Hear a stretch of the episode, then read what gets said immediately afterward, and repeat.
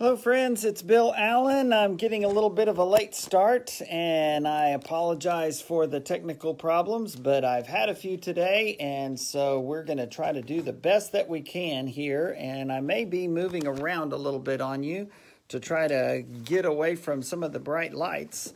Um, and uh, we'll see how this all works. And uh, unfortunately, technical problems do happen, and that's what uh, I've been through, going through right now, but maybe that will work. And so welcome, welcome to uh, Bill's uh, Facebook study.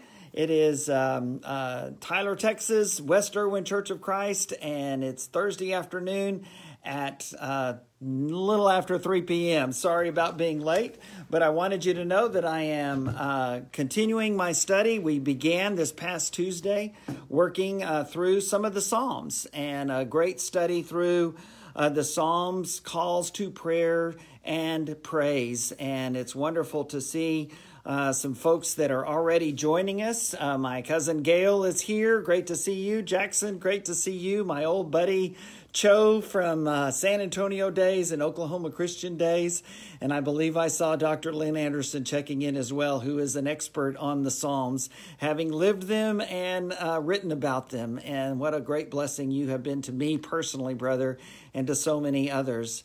Uh, nice to see Cindy and Eric joining in, and others will be joining us as well, I'm sure. And so I'm excited that uh, we're able to spend some time together today Um, with the book of Psalms. Uh, a little bit of review. Uh, what we did on Tuesday as we introduced this study and began this study, there were some things that we shared. There are one hundred fifty Psalms, uh, as you likely know, um, and they're divided up into five books like the, the uh, Pentateuch, Genesis, Exodus, Leviticus, Numbers, Deuteronomy. And so we see we saw that. Um, they contain the shortest chapter in the Bible, Psalm one seventeen. We read that whole chapter on Tuesday, uh, just a, a very short uh, passage of Scripture that speaks about um, the call to praise the Lord. And we'll see that uh, chapter again down the line. And also uh, the longest chapter in the Bible, Psalm one nineteen. And we mentioned on Tuesday that uh, that is... Uh, the longest chapter in the Bible, and it is, um, incredibly enough, about the Word of God. Uh, and I think that's not uh, by uh, accident. And so we're going to continue to introduce this study today, and then next week we'll be diving into some Psalms of praise and worship. Uh, looking forward to that. Glad to see some more folks joining in, including my good friends Lenny and Joe Allard. Uh, yeah, I was a little bit late today because I uh, couldn't get my uh, laptop to work right. So I'm talking into my cell phone, and here's hoping that it doesn't ring and go off in the middle of everything. And if it does, we'll just go with that. How about that? Uh, that'll that'll work. Um, so uh, a few things about the Psalms. Remember that it's a song book and also a prayer book. The Psalms are Are uh, songs and prayers that were a part of the Jewish worship, and they were um, they're wonderful for us as well. So much of the New Testament, uh, quoting the Old Testament, are uh, from the Psalms. The majority of of Old Testament quotes are from the Psalms. Certainly, the Psalms was the uh, favorite book of the writer of the book of Hebrews, whoever that was. Uh, they sure liked the book of Psalms because they quoted from it a lot, uh, and others have as well. Those. Those early sermons about Jesus uh, after his resurrection and ascension, uh, talking about how he was going to be um, raised from the dead and how God would not allow him uh, to remain in the grave, and how he was the Son of God, and David uh, called him his Lord, even though David was uh, far his ancestor. So it's uh, interesting to be able to go through these, and we'll talk a little bit more about the types of Psalms. But I want us to begin today uh, mentioning something that we just uh, barely mentioned on Tuesday because we didn't have time, and that is the headings of the Psalms. Uh, those are just kind of weird.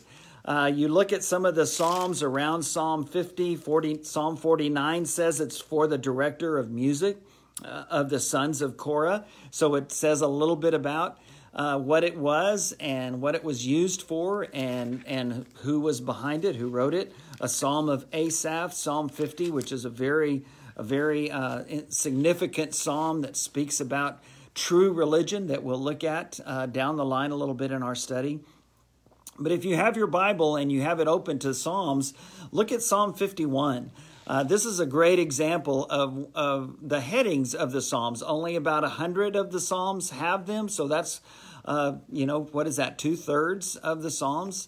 And so there's a, a high percentage that have them. Not all of them have them, but uh, the majority do. And so what do you do with those? Uh, what do you do with those? Well, a, a few things about them.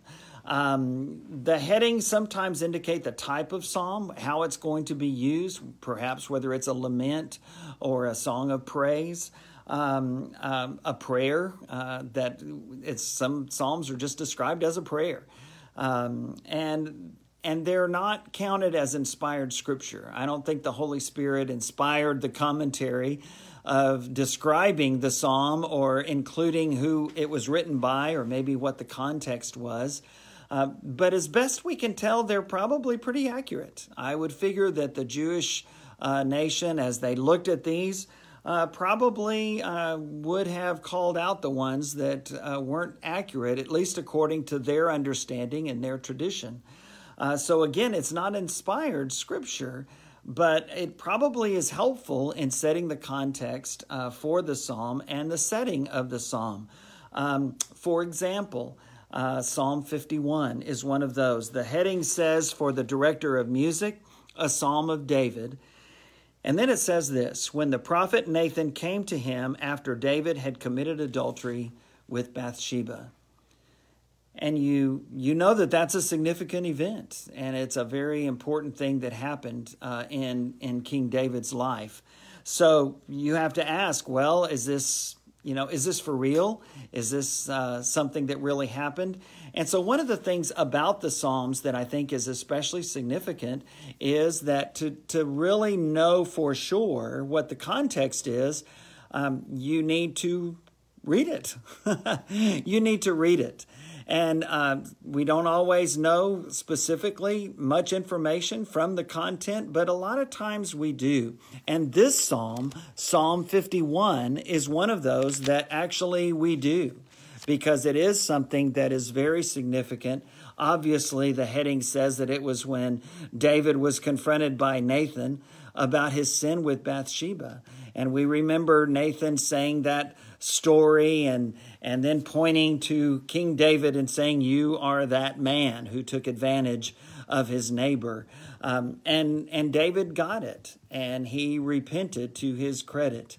Well, when you read the content of Psalm fifty-one, you realize, wow, that, that sounds like what he would have written.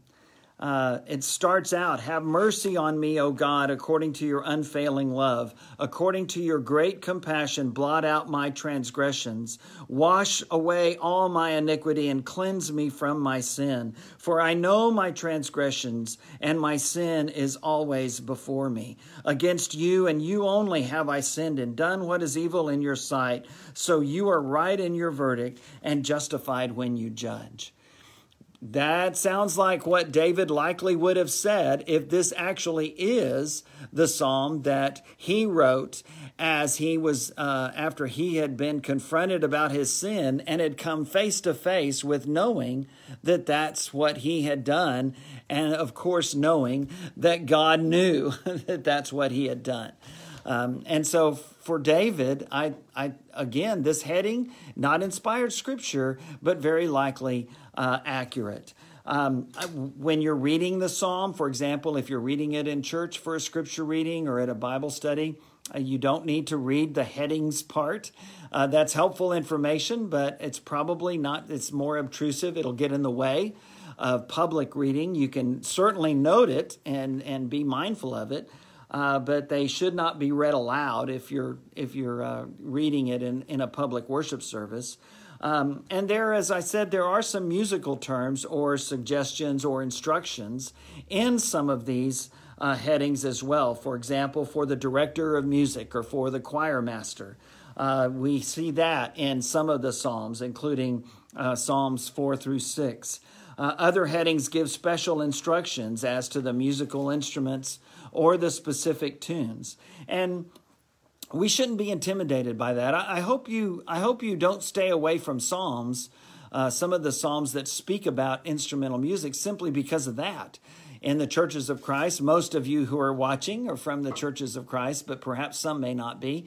And I know that there are some that aren't. And and so you ask the question, well, Bill, the Psalms talks a lot about musical instruments, and uh, Psalm one fifty is one of those that, you know, has this big crescendo that builds up, uh, praising God with all of the instruments. And so we ask, well, doesn't that doesn't that justify us to use instrumental music in our worship assemblies today? And I, I think that's a, a legitimate point and, and should be considered, obviously, and we don't have to shy away from uh, considering it and thinking through it and, and studying Scripture and responding to it.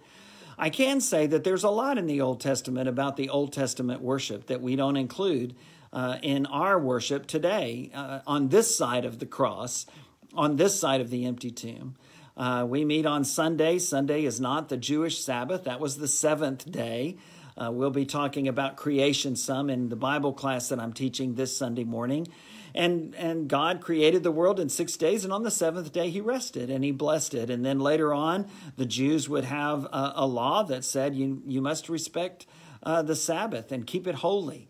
Uh, and uh, and so there were some important uh, guidelines that they had to follow and commandments about what you could and could not do on the Sabbath. Well, we don't have those anymore. Jesus demonstrated that in the Gospels uh, little by little as he did some things that was he was criticized for on the Sabbath, and he tried to help them put that back into the perspective that God wanted them to have. And then, of course, the resurrection occurred on the first day of the week, and we see, based on the New Testament evidence, that the church began to meet on the first day of the week rather than the seventh day, the Sabbath. So there's a lot in the Old Testament that we don't transfer into the New Testament, but it's still inspired Scripture, and it's still helpful for us to understand uh, God's will for us even today, and how people communicated to God and how they worshiped Him. And those things are very important and very meaningful uh, to us. So please don't shy away from those. Um, you'll find some certain terms that are probably musical terms, like the term Selah, S E L A H, Uh, that occurs in some of the Psalms, uh, in the in the text, not just the heading, but in the text of some of the Psalms. And again, that's probably a musical term, probably meant something, obviously meant something to the people who were hearing those Psalms uh, read or sung, um, but uh, doesn't have that meaning for us today. So again, that's one of those things that doesn't have to be read when you're reading uh, the Psalm. You can note it, uh, but you don't have to read about it. Um, there are several authors represented in the book of Psalms, and you're thinking, wait, wait, Bill, I thought David wrote the Psalms. Well, David wrote a, the significant number of Psalms, uh, over half of them actually, but there were a lot of Psalms that we have in our book of Psalms that we sometimes refer to as the Psalter with a P, uh, that, um, that were not written by King David. So who else wrote the Psalms? Well, Asaph is one of the ones that we mentioned just a few moments ago. He was a Levite, uh, which means that he was a descendant of Levi. Levi, one of the twelve sons uh, of Jacob. Remember Abraham and Isaac and Jacob, and then Jacob had the twelve sons and the daughter Dinah, and one of those sons uh, was Levi, and Levi became the priestly tribe. Uh, he be, he uh, was the Levitical tribe. In the days of Moses, the Levites were the ones who would help take care of the tabernacle and the things of worship. Uh, they were a tribe that was kind of set apart from the others. Um, and then within that tribe of Levi, one of the descendants of Levi uh, was a man by the name of Aaron, and he just happened to be the brother of Moses. And Aaron was called to be a priest, and his sons after him would be priests of God. Well, not all Levites are priests because they're not all descended from Aaron, but all the descendants of Aaron are descended from Levi as well, because Levi was Aaron's ancestor. All of that to say, Asaph was one of those Levites, which means that he was had a very uh, a big part and a strong hand in handling some of the areas, uh, things regarding worship, including some of the things that might uh, have contributed to the Jewish worship uh, at the tabernacle, and then other Levites later uh, with the temple as well. Uh, traditional headings credit Asaph of, of the author uh, as the author of several psalms, including Psalm fifty uh, that we mentioned a few moments ago. Others credited in the headings as being Um, uh, uh, authors of some of the Psalms are the sons of Korah. Korah was another Levite, according to First Chronicles. Uh, Solomon is actually given credit uh, for a couple of Psalms, Psalm seventy-two and Psalm one twenty-seven. Uh, obviously, a royal psalm, and we may read Psalm seventy-two, uh, at least a little bit of it a little later. And then also Moses, and we mentioned uh, the psalm, Psalm ninety, that is attributed uh, to Moses, that great statement, from everlasting to everlasting, thou art God, in the old King James Version. Um, and so some other things about uh, about the Psalms as we continue on. And my goal is to quit at three thirty, and so we may not get to all the introductory stuff today, but we'll work on the what we need to work on next week as we begin those Psalms of praise as well. Uh, Psalms is a book of poetry. It's, it's a book of poetry, and I think that's Uh, significant. Some of the Psalms are acrostic, which means that as you go through the different sections or verses of the Psalms, uh, they begin with a letter of the Hebrew alphabet. For example, that longest Psalm, Psalm one nineteen, you'll notice that it's separated by uh, sections and paragraphs based on the Hebrew alphabet. That's an acrostic. Uh, and it goes on like that. Other Psalms, such as Psalms nine and ten and forty-two and forty-three, were likely, each of those were likely one Psalm in the original, uh, and they too are acrostics. There are some great examples of parallelism. That's a significant thing to understand as you're reading some of the uh, uh, d- wisdom and devotional literature of the Old Testament, and Psalms is part of that Uh, wisdom and devotional literature. Uh, the Song of Solomon is another one. Um, the Book of Job is uh, considered wisdom and devotional uh, literature. Obviously, the Proverbs as well, and they and they use uh, different uh, literary tools uh, to share that. And one of those is parallelism. Uh, two things being spoken Uh, uh, side by side or one after the other that are parallel. For example, in Psalm eighteen, verses four and five, Psalm eighteen, verses four and five, the cords of death entangled me, the torrents of destruction overwhelmed me, the cords of the grave coiled around me, the snares of death confronted me. Well, you might say, Bill, that's a little repetitious. Isn't that awkward? Well, not if you're writing poetry, not if you're writing a song, Uh, or a prayer, uh, that's something that is uh, parallelism. And so different ways of saying the same thing. Parallelism can also be uh, sharing something that is actually opposite uh, to help us understand what something might mean. Uh, for example, in Psalm one, the very first Psalm, uh, verse six, Psalm one, verse six, for the Lord watches over the way of the righteous, but the way of the wicked leads to destruction. So you see how that's, uh, those two are uh, used in juxtaposition. So you have one where the Lord watches over the righteous, and the opposite of that, the, the way of the wicked, uh, leads to destruction. In a sense, the Lord is watching over them too, but not for the same purpose. Uh, and so the Psalmist is a is a book of poetry, and so it uses some of those kinds of things. Uh, and then there are psalms that have a refrain to them. Again, these these are songs, and so they have something like we would have a, a chorus. For example, in Psalm one eighteen, at the very beginning of Psalm one eighteen, give thanks to the Lord, for he is good. His love endures forever. Let Israel say, his love endures forever. Let the house of Aaron say, his love endures forever. Let those who fear the Lord say, his love endures forever. And then you have the body of the psalm, and then the psalm ends with these words. Guess what? In verse twenty-nine, give thanks to the Lord, for he is good. His love endures forever. Well, if you were just writing a report or something, you would say, look, let's let's cut a few of those out. And if you think that's bad, look at Psalm one thirty-six.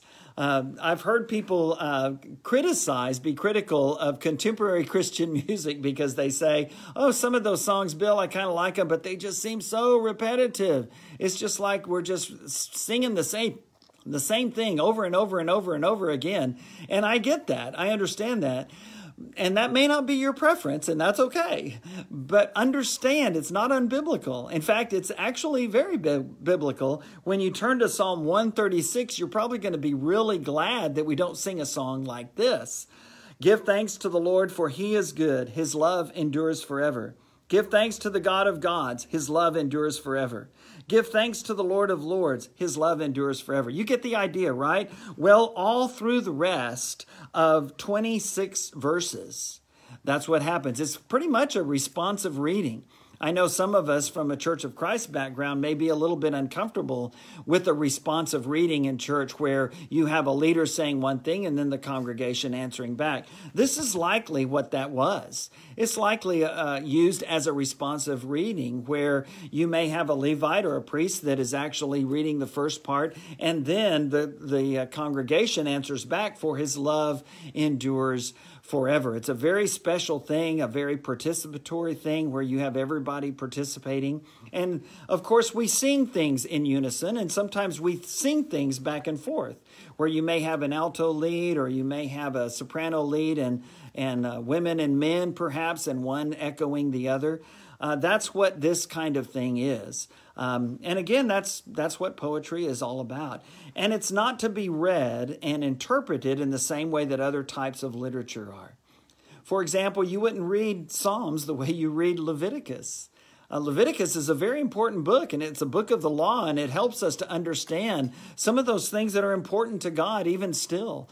Uh, it's not our law. Jesus has come and died on the cross, and And so we're not bound by those things, but we see a lot about the nature of God. In fact, uh, the second great commandment uh, the, of Jesus, to love our neighbor as ourselves, is from the book of Leviticus.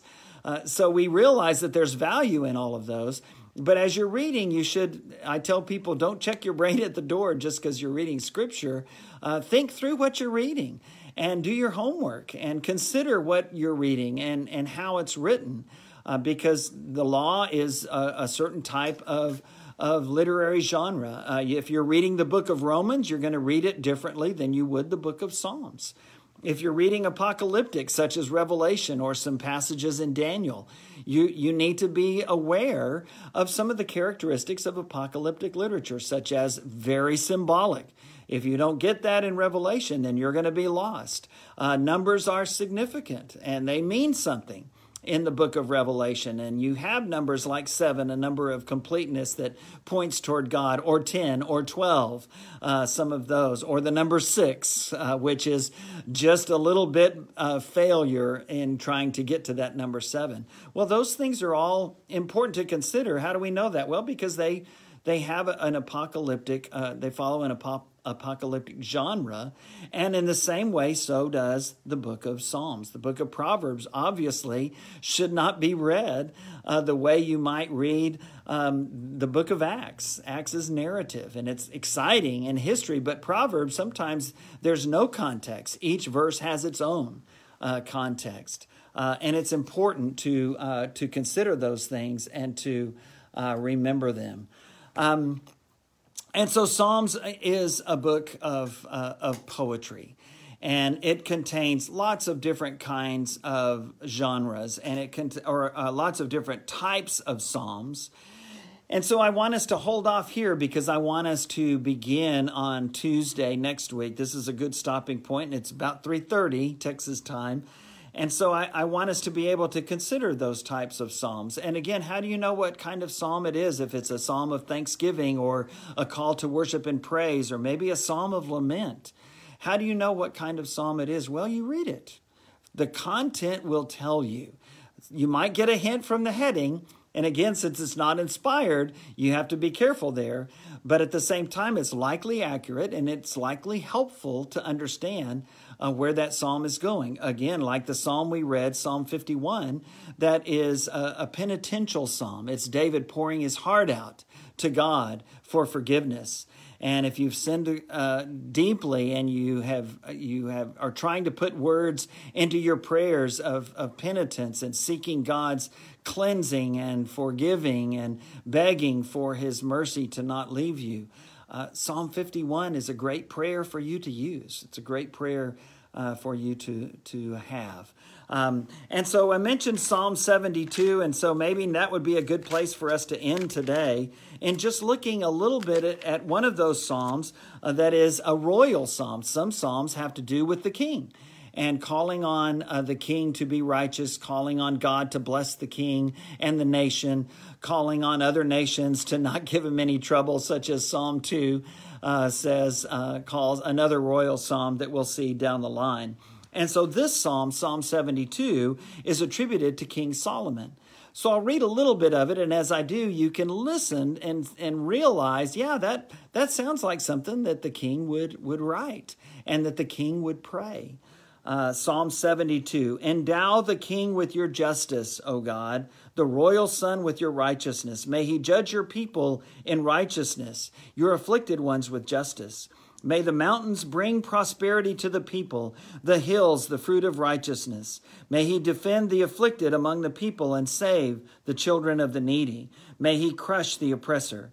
May he endure as long as the sun, as long as the moon, through all generations. May he be like rain falling on a mown field, like showers watering the earth. In his days may the righteous flourish and prosperity abound till the moon is no more.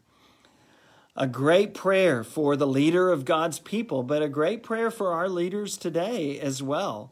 And so again, that's a, that's something that helps us to understand what was in the heart of King Solomon. If he is the writer of this, it wouldn't be surprising if he actually is. And that heading is completely accurate. But for any king and for any leader of God's people, any even civil leaders today, that's a very appropriate prayer, uh, that God would bless them and that God would bless the people and the nation uh, that uh, they lead.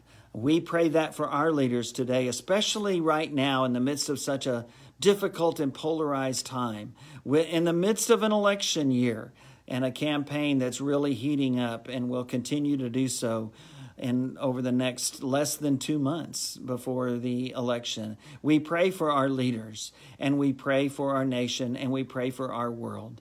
This Sunday, I'm uh, beginning a new series uh, in our sermon time on Sunday mornings at ten a.m., and that's on our website live stream, west irwin dot com, under social media and resources, the live stream link.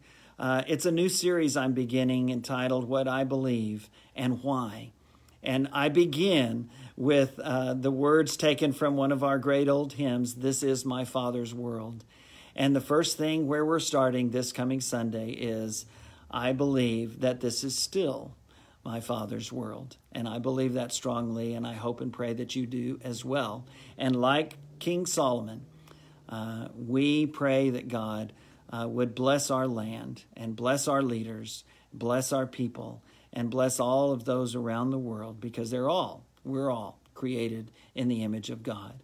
I look forward to next Tuesday. We'll finish out this introduction, and then we'll begin talking through and praying through and singing through at times. You know me, I'm going to sing some, uh, these wonderful hymns and psalms of praise. May God bless you and all of your family and loved ones.